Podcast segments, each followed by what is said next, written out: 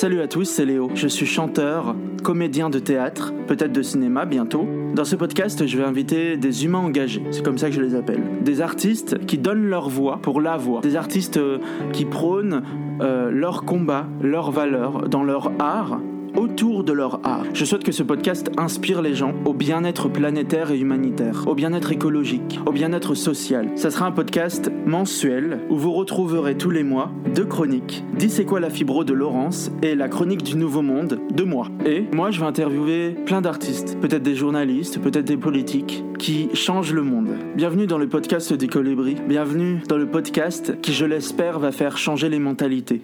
Bienvenue dans cette nouvelle ère et bonne écoute. Auteur, compositeur et même écrivain du livre Les voyages extraordinaires de Naya, on peut lire sur Babelio que mon invité est passionné par les philosophies du monde, qui l'emmène notamment dans les civilisations amérindiennes du Canada il y a quelques mois. Co-fondateur du groupe Don Diego, qui a notamment fait chanter Isabelle Geffroy dit Zaz, mais aussi Sam, qui est passé dans The Voice. Euh, Zaz, qui aussi compte l'histoire en voix off dans le spectacle Naya. Je suis très heureux de recevoir l'artiste et humain engagé Jean-Noël Godard. Bienvenue à toi et bienvenue à tous dans le podcast du Colibri. Salut Jean-Noël. Salut Léo, tu vas bien? Ça va très bien. Et toi? Ouais, très bien, merci de me recevoir, c'est sympa. Avec plaisir. Est-ce que tu peux te présenter? Je m'appelle Jean-Noël Godard. J'ai fait une formation euh, au départ euh, universitaire. J'ai fait un DUT technique de commercialisation, euh, des langues étrangères appliquées, une maîtrise de langue, DU de civilisation brésilienne. Et la musique, j'étais prof de batterie en même temps pour payer mes études. Donc c'est la musique, en fait, c'est un peu le paradoxe, qui payait mes études à l'université. Et puis petit à petit, bah, la musique a pris le dessus. Voilà, je suis devenu intermittent du spectacle, j'ai monté des spectacles. Et puis cette musique et surtout le propos, parce que c'est surtout à travers les textes que j'ai commencé à écrire et les musiques, j'avais un propos à, à, transmettre. Et ce propos est devenu, est devenu un livre et puis un spectacle. Et ce que ce que tu ne sais pas, c'est que ça va être aussi un film de cinéma ah. bientôt. Donc, euh, la suite de Naya. Voilà. Donc, c'est pour ça que ça, mon aventure humaine, on va dire, a pris différentes facettes, mais c'est toujours à partir de la musique et surtout à partir du propos voilà, de Naya. Être artiste dans le monde actuel, ça veut dire quoi pour toi? Alors, dans, cette année, là, ça, ça veut dire c'est très difficile. Parce qu'il faut garder la passion intacte c'est là qu'on voit si, on a vraiment la, passion de, ce métier-là ou pas, puisqu'on n'a plus l'occasion, en, en, tant que musicien en tout cas, et puis comme d'autres aussi, comme les comédiens, on n'a plus l'occasion d'être sur scène. Donc, euh, ça veut dire être artiste, avoir une passion, vraiment, et pas faire ce métier-là par défaut ou pour gagner de l'argent. C'est vraiment une passion, et là, on est en train de tester notre passion. Quand on a la chance de pouvoir créer et de composer, ben on, peut, on peut se priver du public, entre guillemets, et continuer nos projets. Donc, c'est-à-dire qu'il faut une grosse dose de passion pour pouvoir euh, s'engager sur de nouveaux projets d'écriture. Et puis, euh, en espérant que les, des temps meilleurs euh, arrivent pour qu'on puisse ensuite partager. Donc, ça, c'est la première chose, la passion. Avoir quelque chose à raconter aussi, c'est ce que je dis à mes enfants qui sont dans, le monde du cinéma, qui débutent. Je leur dis, bah, si vous avez rien à raconter, en fait, ça ne sert pas à grand-chose. Si on a quelque chose un message, quelque chose qui nous anime. En fait, je pense que c'est ça. Faut quelque chose de viscéral, quelque chose qui nous anime. Et après, ça prend une forme artistique qui est celle euh, qui nous convient le mieux. Ça peut être la musique, le cinéma, l'art plastique, peu importe. Et donc, le deuxième, c'est vrai qu'il y a d'abord la passion, donc le plaisir pur d'exercer euh, son métier d'artiste. Et la deuxième chose, c'est quand même le message, entre guillemets, sans, sans trop en restant très humble, bien sûr, mais qu'est-ce qu'on a à transmettre? Et pour transmettre un message, il faut vibrer avec ce propos-là. Si c'est juste quelque chose qu'on transmet de façon intellectuelle, ça ne marche pas. Si c'est un message du cœur, ça fonctionne. Donc je pense que la deuxième chose, c'est de partager ce qui nous fait vibrer, ce qu'on a dans les tripes, on pourrait dire. Et puis après, effectivement, si ce message-là résonne auprès d'un nombre important de personnes ou, un petit nombre, peu importe, mais en tout cas que ça résonne et que ça fait bouger les gens, que ça leur fait du bien, on va dire, et que ça les, leur les incite à, à cultiver leur petite flamme et à avancer aussi dans leur direction, bah effectivement, on peut dire que l'art change le monde à une petite échelle ou à une plus grande échelle. En tout cas, c'est quand même, euh, pour moi, le but, c'est ça. Mais pas dans le sens euh, de manipulation, vraiment dans le sens de, faire résonner les choses et d'inciter les gens à trouver leur propre voix et à la faire, euh, à la faire rayonner, en fait, à faire rayonner leur petite flamme autour d'eux. C'est très joli. Crois-tu qu'être artiste, c'est être sa personne, ses combats, ou euh, il faut s'en cacher ben, En fait, euh, je pense qu'il n'y a pas de règle. Chacun, chacun a son identité, sa propre signature. Il y a des gens qui vont même prendre un, une espèce de personnage pour être mm. artiste, parce que justement, ils ont beaucoup de pudeur. Et du coup, ils passent par ce personnage-là pour passer des idées, passer des valeurs être, eux-mêmes et montrer leur vraie nature au, grand public, ce serait trop difficile, tu vois, ça serait presque intrusif pour eux. Donc ils passent par, cette, par ce biais-là. Donc on peut être soi-même et rayonner ses, idées, mais aussi passer par un personnage ou, une œuvre. Il y a différentes façons de combattre. Il y a des gens qui sont ultra militants, qui vont, qu'on va retrouver sur tous les fronts, qui avec le, verbe vont, vont euh, bien sûr faire bouger les choses. C'est très adorable. D'autres qui sont moins là-dedans, moins dans l'action donc plutôt dans l'aspect poétique des choses. Donc, ils vont essayer de faire bouger les choses avec la, quelque chose de plus poétique. Mais de toute façon, on a besoin de tout le monde. Il n'y a pas de, il n'y a pas de, il n'y a pas opposé en fait les choses. Chacun a, son identité et certains vont être efficaces dans le vrai combat euh, sur le terrain. D'autres, euh, c'est un combat plus doux, on va dire, un guerrier pacifique. Euh, je pense que tu as répondu à la prochaine question. Est-ce qu'un artiste doit-il être forcément humaniste? Alors ça, c'est une bonne question parce que. Mm. Pour moi, oui, parce que je trouve que c'est, moi, c'est mon moteur. Il faut aimer l'humain et la, nature aussi, la terre, pour pouvoir euh, raconter des histoires d'humains. Je, pense que c'est, bien de, les aimer. Mais après, euh, on a des exemples peut-être euh, d'artistes qui sont très sombres, en fait, très très sombres, voire même manipulateurs. Ça existe hein, aussi. Donc, est-ce que ça veut dire que, en étant sombres, ils n'aiment pas les humains? En tout cas, ça, peut vouloir dire qu'ils sont tellement désespérés, certains artistes sont tellement désespérés qu'ils peignent, un tableau très très noir de l'humain. C'est du désamour mais pour l'humain, mais ça ne veut pas dire que, qu'au fond d'eux, ils n'aiment pas l'humain. Je pense que en tout cas, moi, ce qui me fait vibrer, effectivement, c'est l'aspect humaniste. Je trouve, je trouve, ça très beau que, qu'on se nourrisse de ça pour créer. On écoute Cavaliero, Don Diego et Zaz.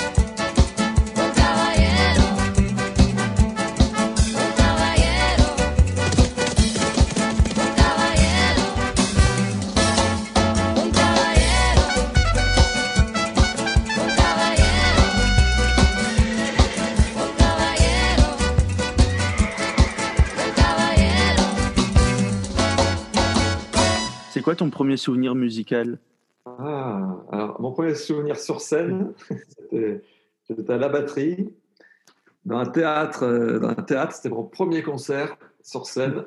On jouait le morceau euh, de Sting qui s'appelait Englishman in New York. Mhm. je me souviens, c'était mon premier concert, il y avait déjà beaucoup de monde. pour un premier concert, j'étais vraiment stressé et je tremblais comme un fou. Et à la batterie, tu as, à la batterie, tu as la pédale de grosse caisse. Je sais pas si tu vois ce que c'est. Ouais, si, si. Voilà, donc c'est une grosse scène. Et quand je posais mon pied sur la pédale, comme je tremblais, on entendait un petit, la petite batte de grosse caisse qui tapait sur la peau. Donc ça, c'est une espèce de petit son. Voilà, ça, c'est mon premier souvenir euh, très flippant. Mais en même temps, c'était génial parce que après, euh, quand tu es bien traqué comme ça, quand ça se finit, tu exultes, tu es trop content. Parce que ça, puis, ça, te libère. Puis les premières fois sur scène, c'est tellement une. une genre, euh, c'est les gens qui ne connaissent pas ça, je. Enfin. Les premières fois sur scène, ça, fait vivre, c'est tellement euh, waouh. c'est intense. Hein. Ouais, c'est très intense. Ouais, c'est beau. Hein. C'est vrai que c'est très beau. Mais à chaque fois qu'on monte sur scène, non, c'est comme ça. En fait, ça dépend beaucoup du public. Ouais parce que euh, bah, ça, Isa, donc Zaz l'a vécu. Moi, j'ai joué avec elle beaucoup, et bien avant qu'elle soit, qu'elle soit connue. Et j'ai vu sa transformation. Et, donc, quand tu es face à un public un peu froid, ce qui arrive parfois, il n'y a pas cette, cette émulation. C'est comme un sportif qui joue dans un stade vide ou et un stade plein, c'est la même, la même chose. Et quand, euh, quand le public réagit, c'est que c'est une histoire d'énergie, en fait. Toi, mm. tu donnes tout ce que tu as, tu reçois de l'énergie du public qui te nourrit, qui te redonne encore de l'énergie, ça fait comme un espèce de cercle comme ça, où l'énergie circule, et là, forcément, ça devient super puissant. Et plus il y a de monde en face de toi, plus c'est puissant, c'est clair. Est-ce que l'histoire de Naya est liée à celle de Don Diego? Alors, elle est liée dans les faits, oui, puisque Don Diego, c'était un, groupe que j'avais créé avec un percussionniste, un percussionniste. Moi, j'étais à la batterie dans Don Diego. Et en fait, ce groupe-là, Zaz était la, enfin Zaz, Isabelle Geoffroy, était la chanteuse. Donc on a fait vécu une aventure ensemble. Euh, c'est lié, oui, puisque ça fait déjà partie de, de l'évolution de Zaz. Et surtout, elle s'est fait connaître quand on a fait une première partie de, Yuri Bonaventura avec Don Diego. Et là, le tourneur, son tourneur actuel, enfin l'ancien tourneur plutôt, euh, l'avait repéré avec Don Diego. Donc il y a eu, pour elle, il y a eu cette, cette suite-là. Et puis pour moi aussi, puisque j'ai j'ai continué avec, le, Zaz en tant que Zaz, en fait, en tant que chanteuse euh, Zaz, sur le, morceau Je veux, le titre Je veux, sur le clip. Et puis ensuite, elle a fait son chemin, j'ai fait mon chemin. Et dans mon projet Naya, elle est venue, puisqu'elle partage vraiment les valeurs, humaniste et écologique, elle est venue faire la voix off, donc effectivement, du projet. Et aussi, surtout, j'ai oublié quand même une chose importante, elle a chanté la chanson Naya, qui est la chanson phare du projet, et le clip aussi. Donc, forcément, Don Diego, c'est un peu la genèse, la genèse de Naya pour moi. Euh, on voit que dans tous tes projets, il y a surtout de tes amis qui font partie de, de ces groupes-là. Est-ce que la musique, tu envisages ça forcément avec des liens amicaux, voire familiaux? Euh, En tout cas, des liens humains très forts, hmm. que ce soit la famille ou les amis, oui. Je trouve ça hyper important parce que quand on rentre, on rentre dans un système euh, plus showbiz, on va dire, pour simplifier, forcément, bah, on t'impose des gens. En tout cas, on, on, peut te laisser croire que c'est les gens les mieux pour toi, ce qui peut être vrai, ça peut marcher aussi. Hmm. L'amitié peut venir après. Mais euh, donc, moi, ça fait longtemps que je fais ça et j'ai vraiment envie de partager quelque chose, plus que la musique, tu vois, qui, a, qui à la fois euh, qui, est, une aventure humaine autour de ça. Mm. Et c'est vrai que c'est d'autant plus fort quand on a fait la première de Naya et qu'on a vu le clip, bah, on, s'est tous pris dans les bras, il y avait quelque chose de très très fort. Parce qu'on parce qu'on a une vie d'amis en commun, on va à la plage ensemble, on, mm. on, a, on, a, même passé des vacances ensemble, on est déjà très très liés, donc forcément ça renforce aussi les émotions. Après, les émotions peuvent venir ensuite. Tu peux effectivement monter un projet avec des gens que tu ne connais pas, et puis le, le, fait que le projet tourne, le fait que tu partages ces, ces moments-là, fait que tu crées une famille presque, hein, une famille d'artistes en tournée. Ça peut aussi. Où en es-tu dans le reportage sur les civilisations amérindiennes? Va-t-on pouvoir voir une sorte de documentaire un jour? Ben alors là, si tu veux, il y a eu le premier volet qui, était les Atikamekw. Donc les Atikamekw, ce sont les, les Amérindiens au nord du Québec. C'est vraiment, vraiment au nord. Donc ce premier volet-là, bien sûr, il a été fait. Le deuxième volet, c'était en Mongolie. On devait partir en Mongolie. Euh, et puis bon, là, avec tout ce qui s'est passé depuis mm. un an et demi maintenant, eh bien, écoute, on n'a pas, pas pu le faire, bien sûr. On ne sait pas du tout ce qui va se passer. en tout cas, l'idée pour moi, c'était de prendre trois, trois peuples autochtones, donc les Atikameks et les Amérindiens, les Mongols, et puis un troisième, peut-être les Pygmées ou les Maasai, je ne sais pas trop. Recueillir des, petits témoignages, comme on a fait sur les Atikameks, de mhm. ces trois endroits du monde et montrer, au final, sur un film documentaire, que finalement, ces, peuples gardiens de la Terre ont le même message, en fait c'est une forme de sagesse ancestrale qui transcende toutes les, toutes les civilisations, toutes les modes, toutes les philosophies, puisque ça, parle de la terre, de la connexion à la nature. Et on, voulait, euh, on aurait aimé montrer qu'il y a un croisement, il y a quelque chose de fondamental dans ces valeurs, quelque chose qui pourrait, qui pourrait toucher tout le monde, et euh, encore plus aujourd'hui.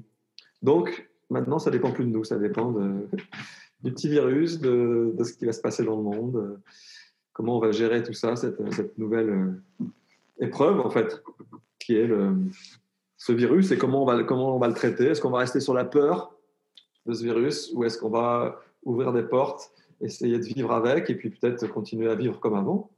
Ça va être ça, et ça, ça ne dépend pas de moi pour l'instant, en tout cas. Quel est le processus de création de l'univers autour de Naya? Alors, en fait, le processus, c'est un, peu comme un écosystème. On parle de l'écosystème dans, la nature. Et là, je ne l'ai pas vu au départ se, construire comme ça, mais euh, au fur et à mesure, j'ai compris que c'était comme ça. ça. Ça allait se passer. En gros, c'est comme si tu avais une pierre angulaire qui était le livre, un peu la, petite Bible. Donc, dans le livre, il y a des personnages, il y a la philosophie, il y a l'esprit, il y a un peu tout. Et ensuite, autour de ça, j'ai décliné. Donc, la, chanson Naya, c'est euh, en fait le, une bande-annonce, on pourrait dire une bande-annonce avec le clip euh, chanté par Zaz, une bande-annonce du projet. Donc ça reprend le personnage principal de Naya. Ensuite, le spectacle, j'ai écrit avec euh, un dessinateur qui, qui dessine en même temps que, le, que la voix off de Zaz raconte l'histoire et en même temps que nous-mêmes, nous faisons la musique. Donc là, ça amène sur une autre euh, façon, un autre média pour exprimer le message, c'est-à-dire la musique, la chanson, le conte par la voix off et le dessin qui amène une autre symbolique, une symbolique différente. Ensuite, le film, ça sera la même chose, et les documentaires, c'est encore euh, une autre forme. L'idée s'appelle un écosystème et c'est ce qu'on appelle le transmédia. On était jusqu'à maintenant dans du multimédia. Le transmédia, c'est l'idée que chacun des médias va amener un élément qu'on n'a pas dans, dans le média principal. Par exemple, dans le livre, j'ai un personnage qui s'appelle l'ermite. Cet ermite, dans la chanson de l'ermite qui est dans le spectacle, on va apprendre quelque chose de nouveau sur l'ermite qu'on n'avait pas dans le livre. Et idem, dans le film que je vais faire, ça va être la suite, la suite du livre. Donc on, apprend un autre élément. Donc les éléments de la grande histoire de Naya, on pourrait dire, se trouvent dans chacun des médias.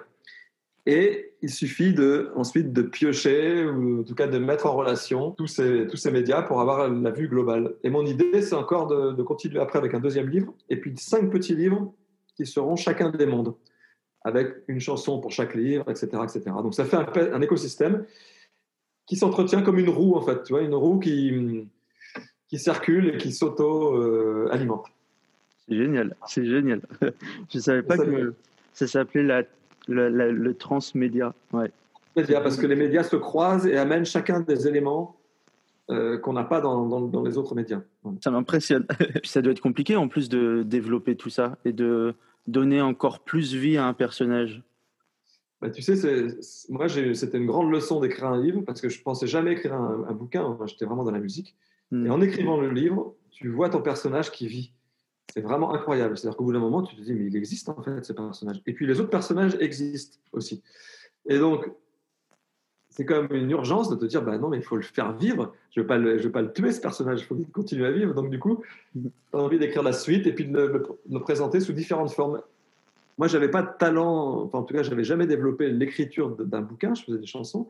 Idem pour le cinéma. Je n'avais aucune, aucune connaissance. L'histoire et puis les personnages m'animent tellement que je me suis dit bah j'ai le sujet j'ai l'histoire. Maintenant c'est la forme qu'il faut travailler. Donc euh, bah, l'écriture pour le livre, le scénario pour un bouquin, c'est une forme particulière. Je vais essayer de rentrer dedans, d'étudier et d'apprendre cette forme pour transmettre le message. Donc, comme tu disais tout à l'heure, pour rebondir sur ce que tu disais, pour moi, c'est vraiment le message, enfin, ce qui nous anime en tout cas, qui est important pour pouvoir le décliner après de différentes façons. Comment as-tu eu l'idée d'un concert dessiné? Alors, tu sais, moi j'habite à Angoulême, et Angoulême, c'est la, ville de la, la bande dessinée, et c'était très fréquent. J'avais vu beaucoup de concerts dessinés. Mais ce, qu'ils appellent les concerts de dessin, c'est plus un, un, dessinateur qui dessine en direct et la musique qui va illustrer ce que fait le dessinateur. Hmm. Et moi, j'ai eu l'idée de faire l'inverse, c'est-à-dire de construire un spectacle avec déjà une histoire, une musique, des mondes, des graphismes aussi. Et comme mon livre a été illustré par un dessinateur que j'adore, qui s'appelle Patrice Cabla, qui est à Bordeaux, j'ai demandé à Patrice Cabla d'illustrer aussi en direct le, spectacle. Donc là, par ses traits, par la vitesse de, de, son crayon, par les, couleurs qu'il utilise, il, utilise un système négatif, c'est-à-dire qu'il dessine en négatif et on a l'image qui apparaît en, positif, du coup. Donc, par ce système-là, c'est lui qui va illustrer. Donc, c'est le dessin qui illustre l'histoire et non l'inverse. Ce spectacle, il va tourner en France un jour ou pas? Bah, il, a commencé à tourner. Il a commencé. Bah on, avait déjà, on a déjà fait une dizaine de concerts. Et là, on avait pour cette année 2020 plusieurs concerts qui vont être reportés normalement en fin de l'année, en novembre, en décembre. Euh, mais bon, du coup, tu vois, on a été un peu coupé dans, notre élan. Ce qui nous manque actuellement, c'est un vrai diffuseur. Un diffuseur qui fasse tourner le spectacle. Parce que la douzaine de spectacles qu'on a fait, on a vraiment eu un super euh, retour. Et puis en plus, à l'occasion du spectacle, je peux parler du livre. Donc très souvent, je fais une dédicace du livre. Je vais aussi dans les écoles pour parler du message. Euh, et donc il y a tout un, travail qui se fait en plus du spectacle, autour du spectacle, dans, les, écoles et puis euh, dans les médiathèques, etc. On parlait du public tout à l'heure. Et euh, moi, je suis allé voir à Angoulême le, ton spectacle. Du coup, je pensais qu'il allait avoir beaucoup plus d'enfants que d'adultes. En fait, il y avait tous les âges. Et euh, justement, tu, tu, dis que tu fais des, dédicaces. Et as-tu des, des, retours sur, euh, notamment euh, par les adultes? Et qu'est-ce que eux, ça leur apporte ce spectacle? Bah, Tu sais que j'ai plus d'adultes qui le lisent que d'enfants. Hmm. Parce qu'en fait, quand je bien sûr que ça décrit l'histoire d'un enfant, mais ça décrit surtout ce qu'on appelle l'enfant intérieur. C'est-à-dire que le, tout ce que tout ce qu'on a un peu alors l'enfant intérieur parfois c'est une connotation de, de, blessure mais moi c'est pas comme ça que je le vois. C'est vraiment l'innocence en fait. L'innocence et la, la, magie de l'enfance et puis surtout la capacité de l'enfant à être dans l'éternel présent il vit le présent. Il va pleurer il va passer du rire aux larmes en, quelques secondes. Donc comme ça parle de ça forcément ça touche les adultes.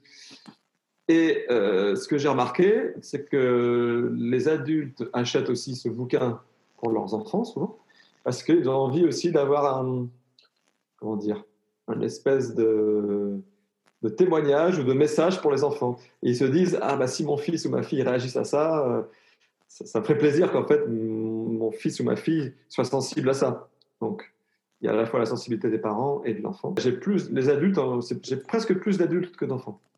Qui le lisent. Alors, on t'a vu avec les Black Lilies. Est-ce que tu auras d'autres fois sur scène avec eux? J'ai tourné un, bon petit moment avec eux. Mhm. C'était vraiment une super expérience. Euh, j'adore ce qu'ils font. Camille, elle a un timbre incroyable de voix. Leurs textes sont très très beaux. Ils sont tous les deux, ils sont frères et sœurs, ils sont adorables. Vraiment, j'ai un souvenir merveilleux. Là, il se trouve qu'ils tournent à deux. Bon, malheureusement, on ne va pas le répéter, mais en, ce moment, pas du tout. Mais... Et donc, euh, on ne sait pas trop. Bah, je suis assez éloigné de, chez eux. Ils sont sur Lyon, moi, je suis en Charente. Et puis, parfois, c'était compliqué de, se retrouver avec les emplois du temps de chacun. Mais euh, écoute, oui, oui, ça, pour l'instant, ils ont une autre équipe. ils sont en train de changer d'équipe, je crois. Mais en tout cas, euh, si je peux en jouer avec eux, c'est fantastique. Après, euh, juste de les voir sur scène, euh, je leur souhaite vraiment que ça, que ça cartonne parce que c'est très très beau. Mais c'est dur, hein. le monde est, difficile actuellement. Il faut, faut, se battre quand même pour rester euh, artiste, pour avoir la, avoir la, garder la passion intacte. C'est pas facile. En tout cas, Black Lilies, oui, c'est merveilleux. J'adore. Tu parles de la scène et notamment sur scène, tu joues du hang, je crois que ça s'appelle comme ça. Comment tu as découvert cet instrument et comment on en joue-t-on le, Ce qu'on appelle le hang drum, hmm. si tu veux, au départ, ça a été inventé par un Suisse, par les Suisses, donc c'est un instrument très récent. C'est vraiment la, conception est géniale.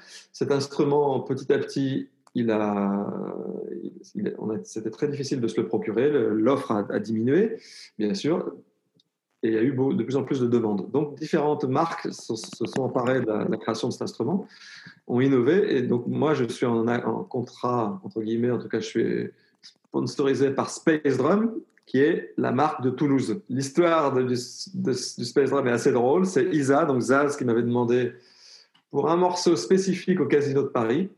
Je devais jouer avec elle, revenir avec elle dans le, en tant que percussionniste et jouer un morceau spécifique. Donc elle me dit Oui, Jean-No, il faut que tu achètes un Space Drum dans telle tonalité pour un morceau qu'on jouera ensemble.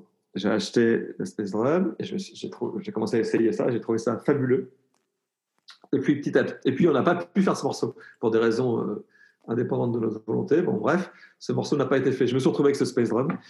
Et dès l'instant où je l'ai eu, ça m'a ouvert des portes partout, dans les écoles, dans tout ce qui est soin avec le son, tu sais, tout ce qui est plutôt méditatif. Euh, ça a une vraie fonction thérapeutique, cet instrument. Donc, je l'ai découvert, j'ai essayé de, de me l'approprier. Après, pour répondre à ta deuxième question, pour en jouer, moi, je fais ça de façon très intuitive. Mm. Parce que, de toute façon, il faut que tu repères à peu près où sont les notes, puisque ce n'est pas du tout conçu comme un piano. Les notes sont organisées d'une façon différente. Donc, il faut essayer, pratiquer beaucoup. Et en pratiquant, tu vas, tu, vas finir par t'approprier, connaître les notes. Et puis après, c'est très, très intuitif. C'est pour ça qu'il est génial, cet instrument. C'est que quelqu'un qui n'a jamais fait de musique peut arriver à se faire vraiment plaisir, à se faire du bien parce que ça vibre dans le, corps entier. C'est vraiment un instrument magique. Oui, tu me disais que c'était très rare d'en trouver. Euh, d'ailleurs, j'avais appris que au début que cet instrument a vu le jour, euh, c'était fait euh, par commande. C'est ça. il, y a, eu un moment, c'est Panart en Suisse qui faisait ça. Il y a un moment donné où ils sont allés même très très loin, c'est-à-dire que le fabricant demandait à rencontrer le futur acheteur. Ah oui, d'accord. Le futur, acheteur allait, allait, en Suisse donc pour rencontrer le fabricant, et puis ils échangeaient. Et si le fabricant et le créateur d'instruments sentaient que le, le musicien était digne, entre guillemets, j'exagère un peu, de l'instrument, bah, à ce moment-là, il lui vendait comme je te disais, petit à petit, c'était de plus en plus dur. Aujourd'hui, c'est facile d'en trouver puisqu'il y a énormément de, de, pays qui se sont mis à, fabriquer, avec chacun ses spécificités et son son. Mais effectivement, comme c'est artisanal, euh, il y a un délai d'attente quand même qui est assez long. Et c'est quoi ta percussion euh, préférée? Celle qui te fait vraiment le plus euh, vivre et le plus. Enfin, qui te met vraiment waouh, quoi, en transe, en. Il y en a plusieurs. Euh, si tu veux, c'est un peu comme on pourrait comparer ça aux éléments. Hmm. Par exemple, quand je, joue la, quand je joue la batterie, ou des sons très très graves, j'ai des grosses caisses énormes aussi que je joue à la main, c'est la terre. Donc ça, parfois j'ai besoin de ça, donc ça va me faire vibrer parce que j'ai besoin de m'ancrer, euh, de ne pas être trop perché dans les étoiles et d'être bien ancré. Le space drum, c'est plus aérien, tu vois. Donc aérien ou on pourrait dire aussi aquatique parce que c'est très fluide, un peu comme l'eau. Donc, à un certain moment, je vais, je vais sentir le besoin de plus d'avoir quelque chose de doux, de calme. Ça va être le space drum. Et je fais aussi du piano. Le piano, parfois, m'apporte quelque chose de, très de plus féminin aussi. Alors que la batterie, la percussion, c'est quand même très masculin, plus masculin. c'est comme ça que je le vois. Donc, c'est un équilibre. Je dirais donc euh, piano, euh, tout ce qui est tambour et puis space drum. Qu'est-ce que tu as envie d'écouter dans le podcast du Colibri? Alors, ça, il y a tellement de musique. Tellement, tellement de musique. Tu veux dire dans les musiques que tu aurais toi ou Non, vas-y, choisis. Ça peut être quelque chose que j'ai que j'ai fait moi. Que non. que, fait toi, que quelqu'un d'autre a fait, que peu importe. Alors, j'ai fait moi, non, mais en tout cas, juste pour te dire, j'ai un projet actuel là qui, est, qui me fait vraiment vibrer. C'est avec un musicien mongol, mmh. qui s'appelle Mandar Dansuren, qui joue le, le Mourinhour, c'est une harpe à tête, une, une, vielle à tête de cheval et qui fait du chant diphonique. Donc ça, j'ai découvert ça et je trouve ça vraiment très très beau. Donc si voilà, si tu avais quelque chose à me faire écouter qui ressemblerait à de la musique mongole avec du chant diphonique, ça m'intéresserait. En fait, si tu veux, moi, tout ce qui est musique du monde, ça, c'est vrai que je n'en ai pas trop parlé, mais j'ai été bercé par ça quand même, toutes les musiques du monde. Mm. Je suis parti au Brésil étudier la musique brésilienne. J'ai fait beaucoup de musique cubaine, africaine, afro-cubaine. Après, je me suis intéressé euh, à, tout ce qui était oriental. Ensuite, euh, musique de, la Réunion, l'île Maurice, donc tout l'océan Indien. Donc tout ce qui est musique du monde, j'adore, ça me berce. J'ai fait du jazz aussi, en place de jazz. Bon, et donc tout ce qui est improvisé, forcément, m'attire. Il y a plein d'autres choses, le reggae, le funk. Donc, euh, tu vois, si j'avais Alors, si j'avais, oui, un autre titre, alors, pour répondre à ta question, donc, musique mongole, ça, c'est vrai que c'est quelque chose que j'adore, avec du chant diphonique. Et un autre, un autre titre, ce serait euh, chanteuse brésilienne, une chanteuse que j'aime beaucoup qui s'appelle Leila Pineiro.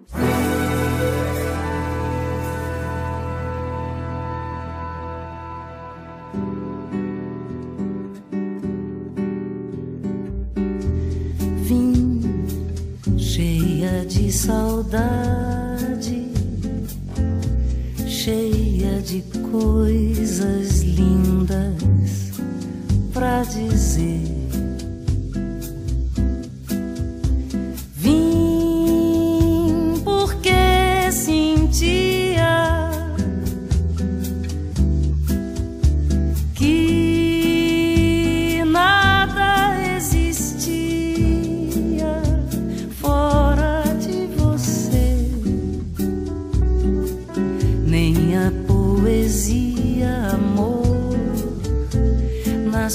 ausente.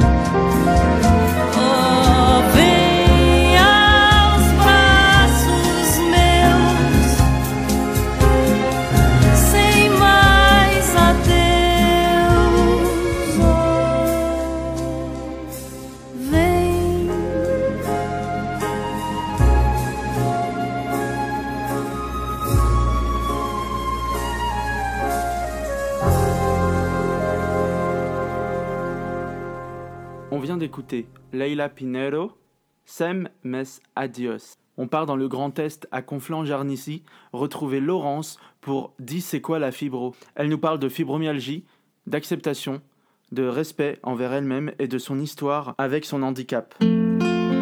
Salut les auditeurs du podcast du Colibri, j'espère que vous allez bien. On se retrouve aujourd'hui pour un nouvel épisode de Dis c'est quoi la fibro. Pour ceux qui ne me connaîtraient pas encore, je m'appelle Laurence.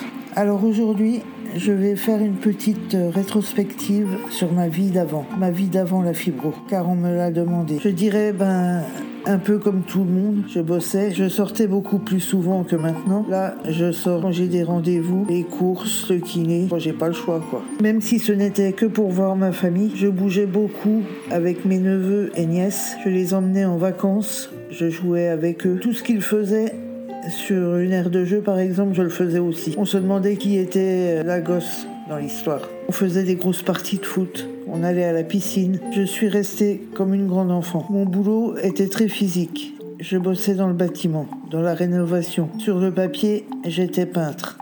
Mais avant de faire de la peinture, il y avait plein d'autres choses à faire.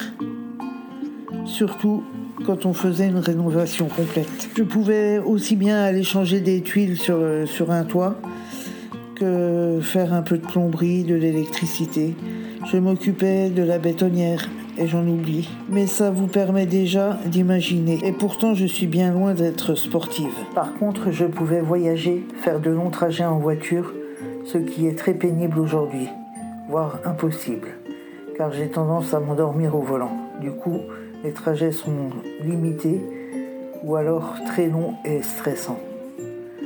Mais j'ai eu la chance de tomber par hasard sur une voiture automatique lorsque j'ai dû changer l'ancienne. Sinon, je ne pourrais quasiment plus conduire à cause de mes douleurs dans les jambes. Je vais maintenant rendre le micro à Léo et à son invité. Je vous souhaite une bonne fin d'émission à tous. À la prochaine. Bisous. Merci Laurence, à très vite. Si vous voulez poser vos questions à Laurence, c'est sur les réseaux du podcast du Colibri, arrobase le podcast du Colibri sur Facebook et sur Instagram. On écoute Jérémy Frérot, Meilleure vie, extrait de son album du même nom.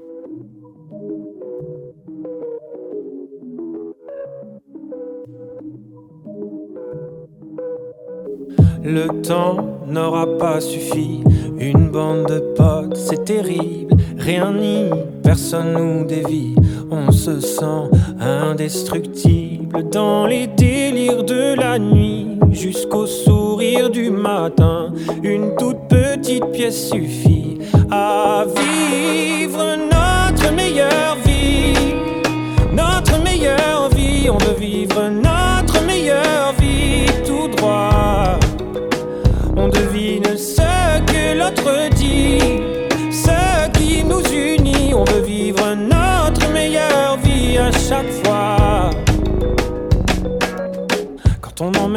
d'un rien qui t'aide, quand on écoute la beauté d'un pote qui doute, chaque jour devient un jour de fête, quoi qu'il advienne, quoi qu'il en coûte. Dans les délires de la nuit, jusqu'au sourire du matin, une toute petite pièce suffit à vivre notre meilleure vie. Notre meilleure vie, on veut vivre notre meilleure vie ce que l'autre dit, ce qui nous unit. On veut vivre notre meilleure vie à chaque fois. On s'aime, oh oui, d'amour. On se suit dans le noir, on s'aime. Oh, sans détour, c'est notre tour d'ivoire. Dans les délires de la nuit, jusqu'au sourire du matin, une toute petite pièce suffit à vivre notre meilleure vie. Notre meilleure vie, on veut vivre notre meilleure vie tout droit. On devine ce que l'autre dit, ce qui nous unit. On veut vivre notre meilleure vie à chaque fois. On veut vivre notre meilleure vie, notre meilleure vie, notre meilleure vie tout droit. On devine ce que l'autre dit, ce qui nous unit. On veut vivre notre meilleure vie à chaque fois.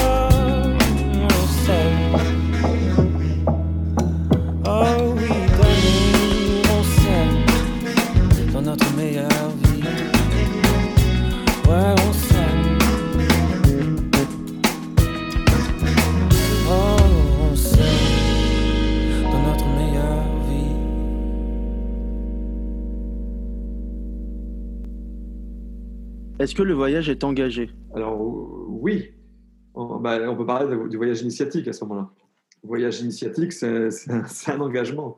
un engagement vis-à-vis de soi, déjà, on pourrait dire ça comme ça.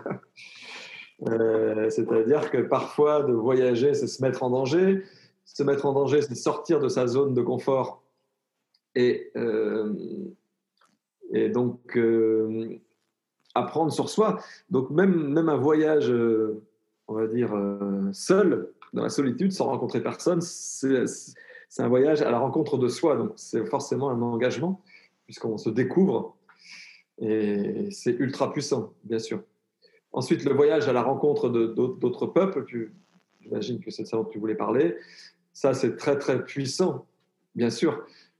C'est un engagement, oui, et c'est un engagement dans les deux sens. Parce que, par exemple, quand je suis parti chez, chez les Atikamekw, les Atikamekw, qui sont des, donc les Amérindiens de, la côte nord du, Québec, euh, sont, sont par les Québécois eux-mêmes dénigrés.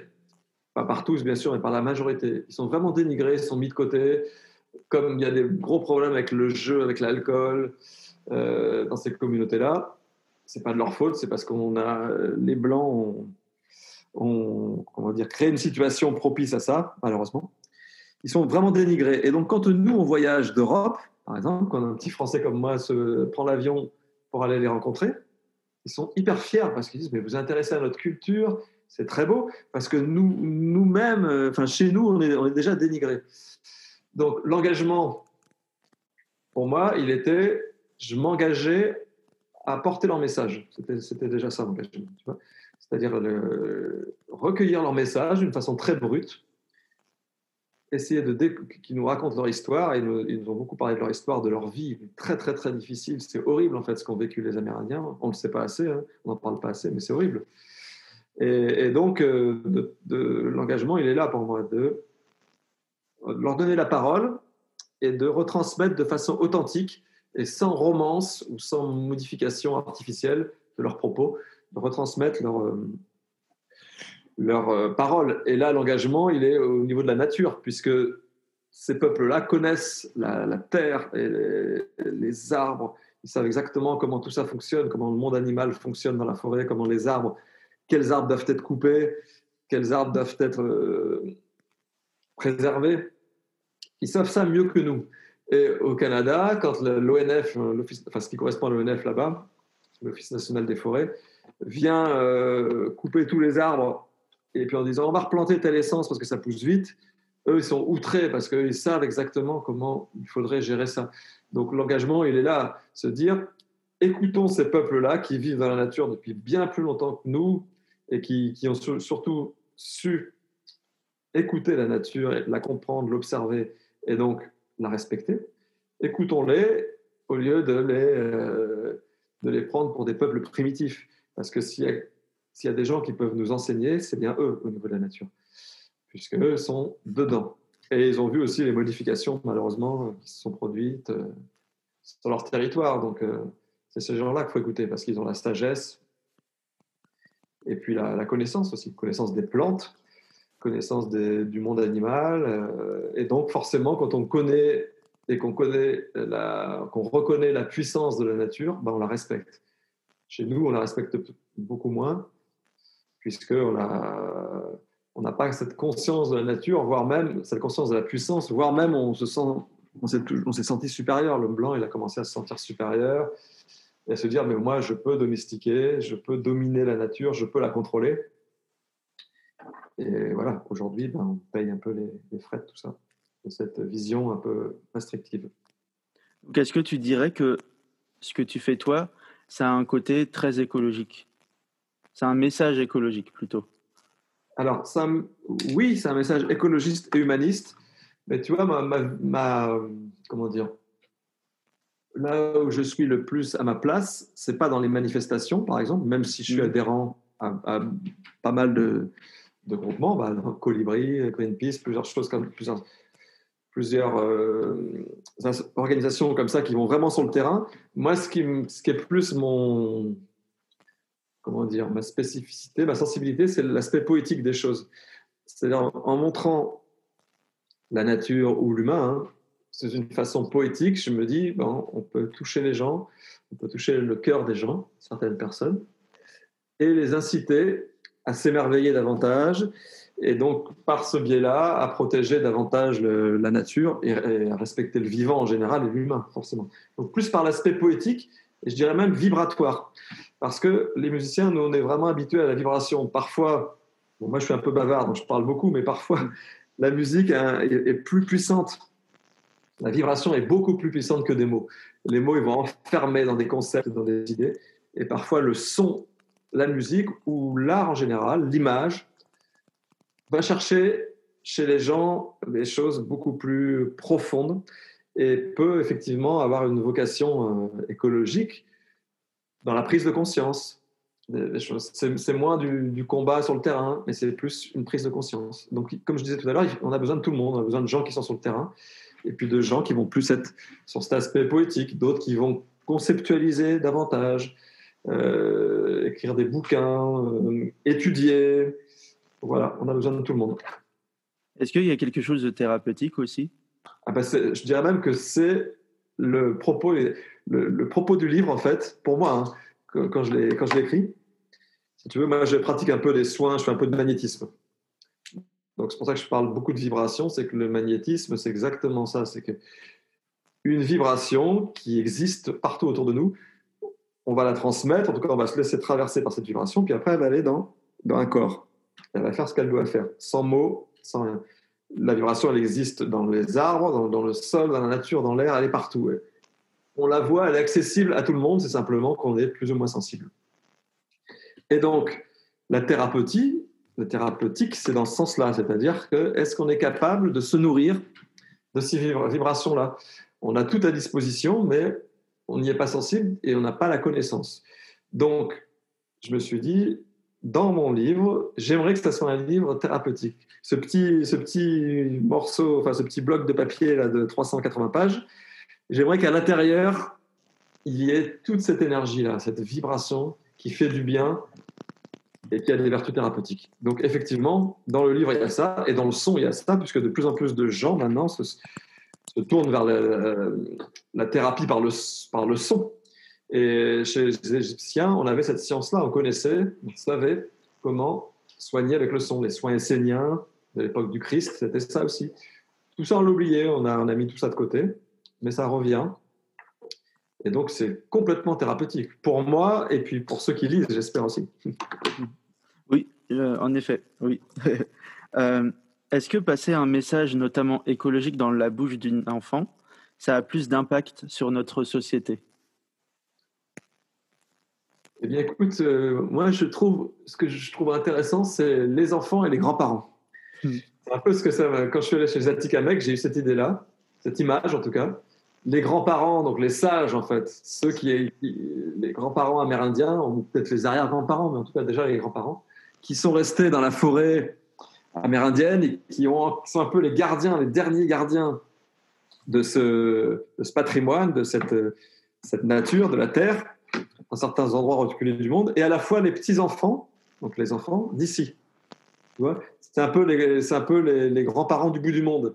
Moi, mon idée, c'était de rassembler ces deux, ces, deux, générations, les petits-enfants occidentaux, on va dire, du, monde riche, et les grands-parents du bout du monde. Parce qu'il y, y, a presque la même... Euh, il y a presque la même candeur et la même, le même émerveillement dans leur regard. Chez l'enfant, il y a ça naturellement, et chez ses grands-pères là, que j'ai rencontrés, c'est intact aussi. Donc, euh, ça serait beau, en fait, que ces deux générations-là se, euh, se reconnecter. Et quand j'étais chez les Atikameks, c'est un peu la même chose, parce que les petits-enfants de ces grands-parents-là, parfois, n'ont pas, conscience de ce que sont leurs grands-parents, en fait. Ils vont un petit peu dans la forêt avec eux, mais pas tant que ça. Donc l'enfant, bien sûr que c'est le plus important, puisqu'il peut se reconnecter à ses sagesses ancestrales avec ses grands-parents, et il peut surtout changer le monde de demain, parce que c'est une, espèce de vision différente. Les enfants, on voit bien, ils sont en train de casser les codes, les codes de l'éducation, par exemple, euh, et puis aussi les codes de, comment dire, presque philosophiques, parce que certains enfants arrivent avec des idées très très ouvertes et très nouvelles. Donc, euh, moi, je suis vraiment, euh, je suis amoureux du monde de l'enfance, parce que c'est encore un terrain, un, terrain plein d'espoir, en fait. Alors que le monde adulte, notre génération, il y, a, quand même beaucoup de gens un peu aigris, on va dire, sans vouloir trop condamner ça, mais la petite flamme n'est pas toujours présente quoi, chez les, adultes. Et qui prennent de haut aussi souvent les enfants. Quand ils parlent, euh, les enfants, ils leur disent un peu de se taire. Quoi. Et c'est dommage parce que les enfants, euh, voilà, ça, Ouais, il est, non seulement ils les prennent de haut, mais, mais par le système qui a été mis en place, les enfants sont mis dans des cases très très vite. Et, tu vois, euh, moi j'ai bossé toute cette année dans 11 écoles, justement, j'en ai profité puisque j'avais pas de concert. Donc j'ai vu à peu près tous les types d'âge, enfin on va dire de la petite section de maternelle à sixième, et, et même collège et lycée aussi. Et en fait, ce qui ressort, c'est quand même que euh, l'école, en tout cas dans la petite enfance, l'école n'a pas, comment je pourrais dire ça, a du mal à déceler les talents. Chacun, chaque enfant a déjà un talent propre. quand je viens faire de la musique, souvent je décèle ça. Je me dis, ah, mais lui, il a un sens du rythme incroyable. On, arrive à déceler ça. Et, l'école met quand même dans des cases. En tout cas, l'école euh, l'éducation nationale met dans des cases. Donc les enfants sont obligés de suivre des grands courants et des cases. Et ce qui fait que parfois, ils oublient, par la force des choses, leur potentiel et leur, euh, leur talent. Et ils se retrouvent dans la société, très souvent, à côté de, leur, de ce qu'ils auraient aimé faire, de leurs rêves. Donc l'enfant, euh, effectivement l'adulte dit à l'enfant de se taire, très souvent, pas toujours, mais souvent quand même. Mais surtout, il lui dit, suis ce moule-là et ce chemin-là, c'est comme ça que tu auras du travail, mon fils ou ma fille. Et ça, je trouve ça un, peu dommage, de briser, de briser les rêves et les, ce qui anime les enfants. Et autre chose, dernière, dernière chose, dans mon, dans mon livre, Les voyages extraordinaires de Naya, l'idée c'est de dire que les enfants sont nos professeurs aussi parfois. C'est-à-dire qu'en observant les enfants, leur façon, leur capacité à être euh, dans l'instant présent, chose que toutes les théories et les concepts de développement personnel, toutes les philosophies se ramènent toujours à ça, soyez dans l'instant présent, soyez dans l'instant présent. L'enfant, il l'a naturellement, lui, ça.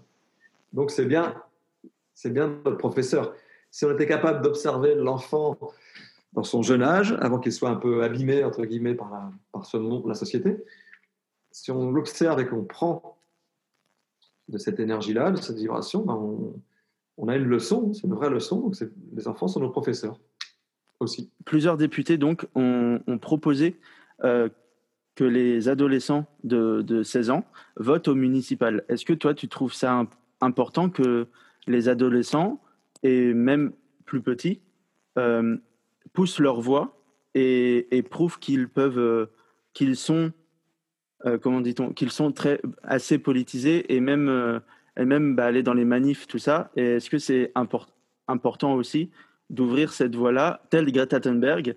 Et enfin, voilà cette question. oui, je trouve ça très important. Hmm. Parce qu'on a besoin de, on a besoin de 109 et surtout de vision neuve. Parfois, euh, c'est vrai que certains enfants vont regarder une, problématique avec un regard, avec un, œil nouveau et une fraîcheur, une fraîcheur qui nous manque parfois à nous, parce qu'on est, pris dans nos systèmes de pensée, dans nos conditionnements. Je pense que c'est très important, et c'est surtout que quand même on construit le monde pour les enfants aussi, pour les enfants de demain. Donc, je trouve ça très important, effectivement, de les inclure dans les débats. Et en plus, ça les responsabilise ça leur donne confiance en eux parce qu'ils se disent ah bah notre avis compte. Et c'est vrai que le, principal moteur du développement d'un enfant, c'est quand même la confiance. On le voit bien dans les écoles, euh, il y a des enfants qui sont tétanisés, qui ont un gros potentiel, mais le fait qu'ils n'aient pas confiance en eux fait qu'ils n'avancent pas en fait. Ils restent, euh, puis ils sont sur une voie de garage, ou alors ils, se mettent une carapace très très grosse sur leurs émotions pour pouvoir avancer. et si on leur donne la confiance en les laissant participer au débat, je pense que c'est très très important. Oui, c'est un moteur pour faire avancer les choses. Avant la chronique des Nouveaux Mondes, on écoute Karma de Ulysses parce qu'elle est trop cool cette chanson.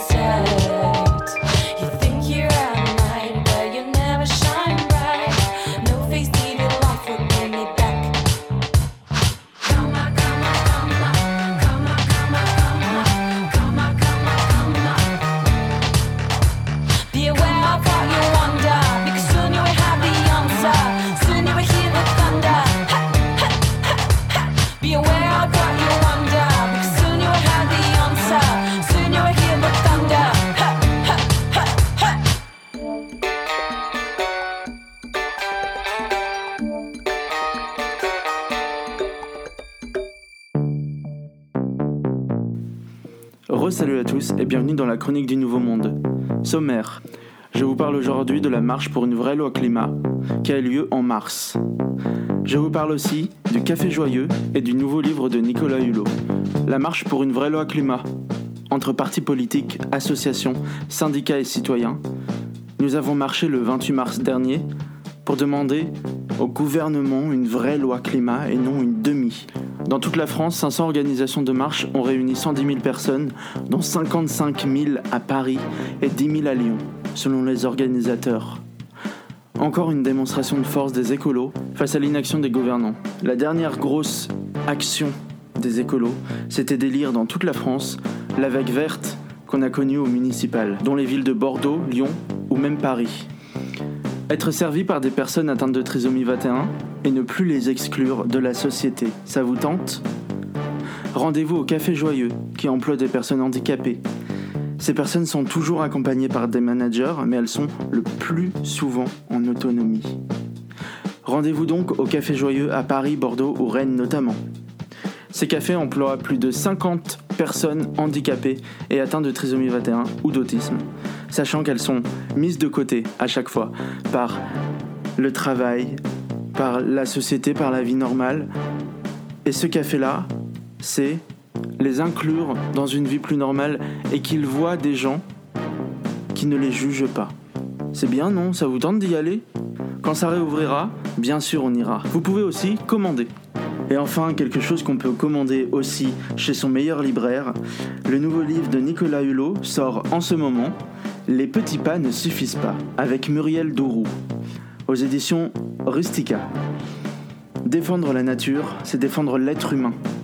Un livre qui parle à la jeune génération. Dans un duo aux voix fortes pour encore une fois taper du poing pour l'urgence climatique. Un cri d'alarme pour la planète. Merci à tous de nous avoir suivis pour cette chronique du Nouveau Monde. On se retrouve tout de suite avec Jean-Noël Godard.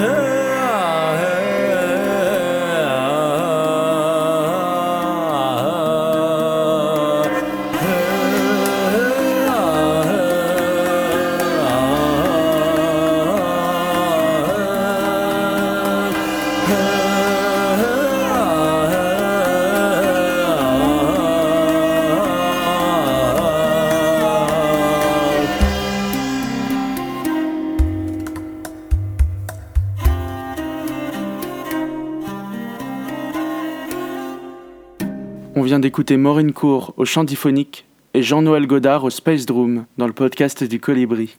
Penses-tu que si tu avais été une femme, tu en serais là aujourd'hui? Oh là là, ça c'est une grande question. Alors déjà, moi, le, le côté féminin-masculin, je le vois pas comme ça. Je le vois pas comme, euh, comme quelque chose qu'on doit opposer. C'est-à-dire que dans beaucoup de traditions, on parle de l'équilibre dans, ch- dans chaque personne entre le masculin et le féminin. Chez un homme, il faut qu'il faut pas qu'il dénigre sa partie féminine, et chez la femme, partie masculine. Donc déjà, euh, moi je pense que mon côté féminin, je l'ai vraiment développé, à savoir la sensibilité, l'intuition. Dans le monde artistique en général, l'aspect féminin est quand même assez développé, puisqu'on est sur quelque chose d'intuitif. Et donc, ça, c'est vraiment une bonne question parce que moi, j'ai un grand. euh, tout, tout ce qui m'arrivait de bon dans la vie, c'est grâce aux femmes. C'est comme si autour de moi, j'avais des déesses ou des, gardiennes, j'en sais rien, ou des guides qui, me, à chaque fois, me mettent sur, le chemin. Donc, en fait, si on pouvait parler en termes de, réincarnation ou de vie simultanée, je pense que j'ai dû déjà vivre une vie de femme. Donc, je ne me pose même pas la question parce que. Ça n'aurait pas changé. Je pense que c'est ma nature est déjà euh, masculine et féminine, même si je suis bien ancré dans mon, dans mon, mon corps d'homme. hein. Ça, c'est pas, c'est pas ce que je voulais. C'est pas. comment dire C'est équilibré, je pense. Ouais. Et, et- et les femmes, pour parler des femmes, moi, je les, je les place vraiment sur, sur un pied très, un- sur un plan très élevé. Parce que c'est vrai que l'humanité, pendant bah, 4-5 000 ans, l'homme, il a. Ma vision des choses, c'est que l'homme, il a eu tout de suite peur du pouvoir de la femme. La femme, elle a accès à des choses de l'ordre de la magie, de la. Bien sûr, il y a la maternité, mais il y a aussi plein d'autres choses, une forme de spiritualité auquel, à laquelle l'homme n'a pas accès. Donc très vite, l'homme a eu peur. Ça, c'est juste ma vision. Très vite, l'homme a eu peur de la femme, de sa puissance, de sa surpuissance. Donc il l'a tout de suite. Il a essayé de la contrôler. Et de la... Donc c'est pour... il a essayé de prendre un espèce de pouvoir sur elle. Ça continue aujourd'hui encore. Euh, Ça revient en tout cas malheureusement, en dépit de tous les mouvements. Donc le mouvement féministe euh, caricatural, ça, je trouve pas ça très intéressant. Par contre, le mouvement du féminin, alors après, il y, a- différents mouvements, féminin sacré, tout ça, c'est des cases, mais le mouvement qui revendique la puissance du féminin, et donc ça veut dire que l'homme aussi doit travailler dans ce sens-là pour accompagner le féminin dans sa puissance, et sans renoncer à sa masculinité, c'est ça l'avenir pour moi. C'est vraiment l'équilibre et l'harmonie, sans opposer les choses. Si on oppose féminin-masculin, bah, on, retombe sur les anciens clichés, clivages qui n'ont plus lieu d'être. Donc, euh, ta question, c'était si j'avais été une femme, est-ce que ça aurait changé? Je ne crois pas. Je crois que ça aurait été pareil. Qu'est-ce que ça veut dire pour toi être colibri? Bah, la légende du colibri, elle est magnifique. hein. Elle a été reprise d'ailleurs par tellement de monde maintenant, parce que tout le monde connaît cette petite légende de la petite goutte d'eau. Chacun met sa, sa petite goutte d'eau pour éteindre l'incendie ambiant. Donc ça, j'aime beaucoup. Je trouve ça très très fort comme image. C'est une image qui parle à tout le monde, qui est très très forte. Et puis après, l'idée des oasis, je pense que le monde va évoluer comme ça. Parce que là, on voit bien déjà qu'il y a deux mondes qui sont en train de se fracturer. Il y a le monde euh, où on, on invite les gens, où on oblige un peu les gens à avoir une pensée unique, la même pensée, suivre un moule, une direction unique. Et puis, il y a énormément de gens qui contestent tout ce système, qui veulent retourner à la nature, qui veulent vivre peut-être plus en communauté, plus solidaire. Il y a deux mondes, en fait, qui se fracturent complètement. Donc, soit il y a une fracture, ça c'est ma vision, c'est vraiment pas une vérité, c'est juste ce que je ressens. Soit il y a un combat, en tout cas une lutte entre ces deux mondes qui sont en train de s'opposer, ou il se passe quelque chose de peut-être plus harmonieux, où, les petits oasis vont exister, ça existe déjà bien sûr avec Colibri, vont se, renforcer. Dans mon, dans mon petit bled, là, à Châteauneuf, on est déjà sous forme coopérative, 45 familles rassemblées dans un collectif où toute, la, toute la nourriture arrive sur des palettes, c'est que du bio, du, circuit court. On se réunit, ça arrive dans les, le riz, tous les, tous les végétaux, les fruits, tout arrive sur des, gros, des grosses palettes et on se partage entre les 45 familles. Donc on n'a que des bons produits. C'est une forme d'oasis, qui s'est créée. Euh, ensuite, on fait ce qu'on appelle des gratiférias, c'est des brocantes gratuites. On échange, moi je vais faire de la musique, il y a du troc. Euh, et ça, c'est un oasis. Donc je pense que, pour revenir à Colibri, ce qu'a initié Colibri avec cette idée d'oasis, moi je vois bien un monde qui évolue comme ça, avec des, surtout à la campagne, hein, en province, des oasis, peut-être qui vont s'agrandir, se rassembler, comme des, petites, euh, c'est pas vraiment des communautés, mais en tout cas des gens qui ont, qui ont la même philosophie, qui se rassemblent et qui essayent d'être solidaires entre eux pour, pour changer leur petit monde en tout cas, s'ils ne changent pas le, monde en général. On écoute Look at Me Now, dans le podcast du Colibri.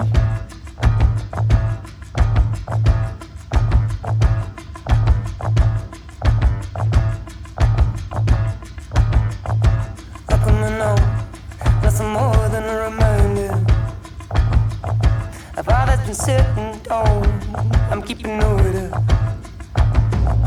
Sitting you by declarations. Miles and miles of trials, my hesitations. I sit and wonder. I sit and stare.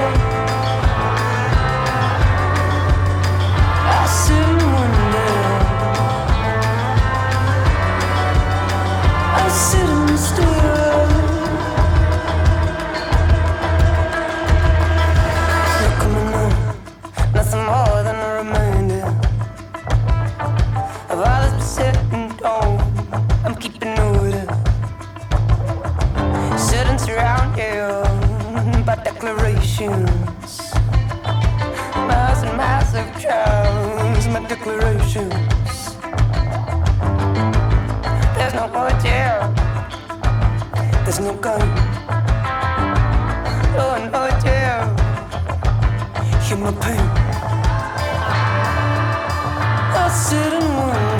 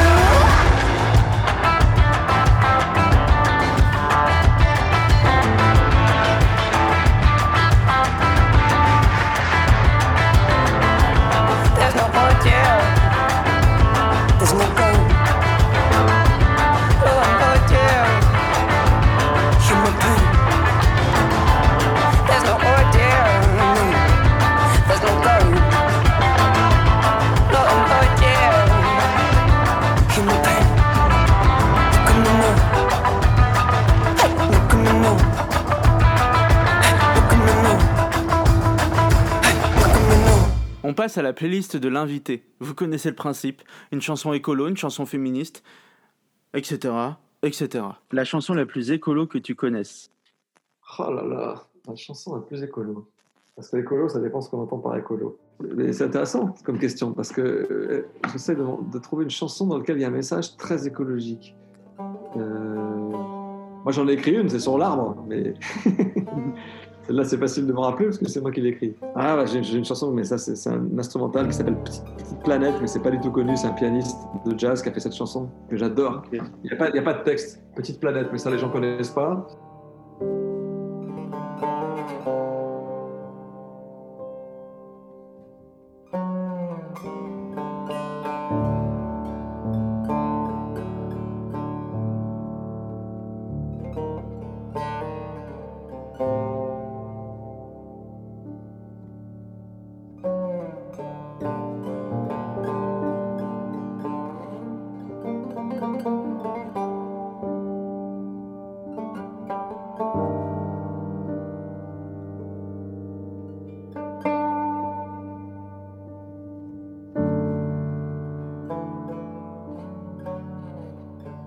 Chanson qui te fait croire le plus à demain. Mhm. Là encore, j'ai écrit une chanson qui s'appelle Demain. Décidément. Euh, fait croire le plus à demain. Chanson pleine d'espoir, tu veux dire. Ah, bah, il y a une chanson qui s'appelle Demain, justement, de.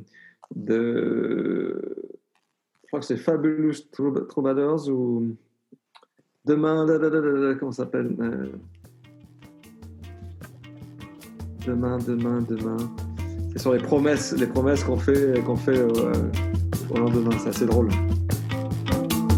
Demain sera un autre jour.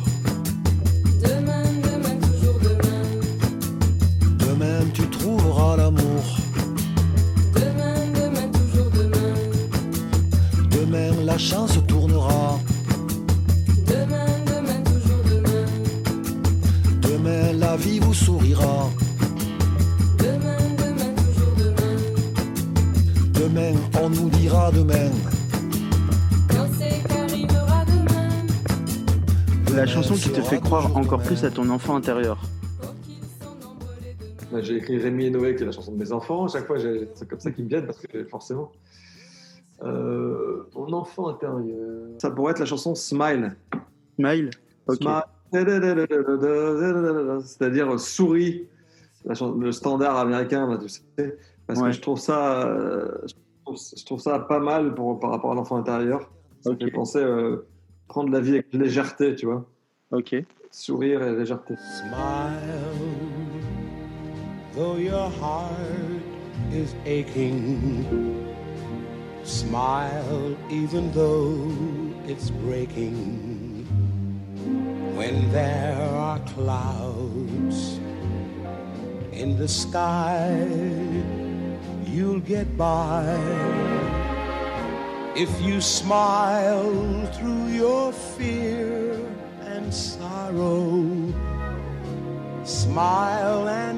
La chanson la plus féministe. Eh ben ça, ça serait, ça serait, ça serait. Là encore, ça serait pas féminisme, mais plutôt féminin sacré. Ouais. Le le sacré du féminin. Ben, ça serait des chants sacrés, des chants sacrés euh, chantés par les femmes. Alors ça pourrait être, euh, par exemple, il y en a plein. hein. Ariana Saval. Et Ariana Saval, en fait, euh, il y a une chanson qui s'appelle Preghiera. C'est dans l'i- dans l'idée de, tu vois, de, la puissance du, chant féminin sacré, quoi, qui revendique pas quelque chose, mais qui juste montre sa, sa présence et sa puissance. Je pense que c'est la chose la plus... Ouais.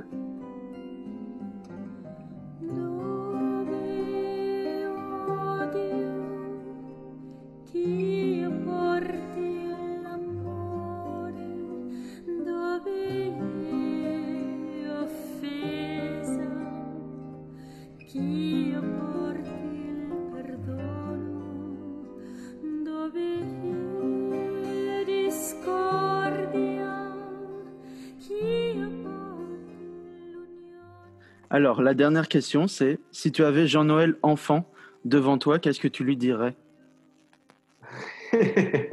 c'est bien ça.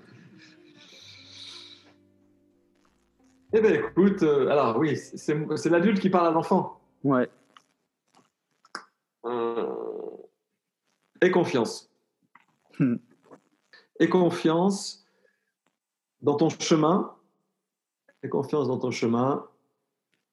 Tout sera juste. Voilà, ça serait ça. Aie confiance dans ton chemin. Tout sera juste. Eh ben, c'est très bien pour terminer euh, cet épisode. Merci beaucoup, Jean-Noël. Merci. Ouais, merci à Euh, toi. Merci d'avoir été là. Et alors, juste pour terminer, moi, ce que j'avais envie de dire, c'est que euh, quand j'ai lu le, le livre Les voyages extra- extraordinaires de Naya et quand j'ai vu le, le, le spectacle, franchement, déjà, parce que moi, moi franchement, euh, mon enfant intérieur, il est intact, il est vraiment genre, euh, je suis dans, dans mes rêves et tout ça. Mais quand j'ai lu le, ce livre, je crois que c'est l'un des éléments qui a été euh, vraiment dans la construction de cet enfant intérieur. Et vraiment, je t'en remercie. Et je pense que si, si la moitié de la population pouvait lire ton livre et pouvait, euh, et pouvait aller voir ce spectacle, déjà, je pense que tu serais content. Et en plus de ça, euh, euh, je pense que le monde irait beaucoup mieux. Voilà, je, voulais, je tenais à te dire ça. Bah, merci beaucoup, c'est très gentil. Et puis, euh, oui, bah, ce livre, il faudra qu'il soit diffusé. J'ai pas encore les moyens. De... Il, il s'est déjà bien vendu, mais peut-être peut-être qu'avec le film, il va se vendre encore davantage. En tout cas, c'est sur le site, c'est naya-livre.com pour les gens qui veulent regarder un peu ce, ce petit monde-là. Naya-livre.com. Je te remercie beaucoup, Léo. En tout cas, Avec plaisir. À très bientôt. à bientôt. Merci à toi. Merci à tous de nous avoir suivis pour ce septième épisode déjà du podcast du Colibri. La saison 1 arrive presque à sa fin. Il reste désormais plus que deux épisodes avant la fin de la saison 1. Merci Jean-Noël d'avoir répondu à mes questions et merci à tous de nous avoir suivis. Je vous dis à très vite et prenez soin de vous. On se laisse en chanson avec Yael Naïm en duo avec Camille, I Walk Until.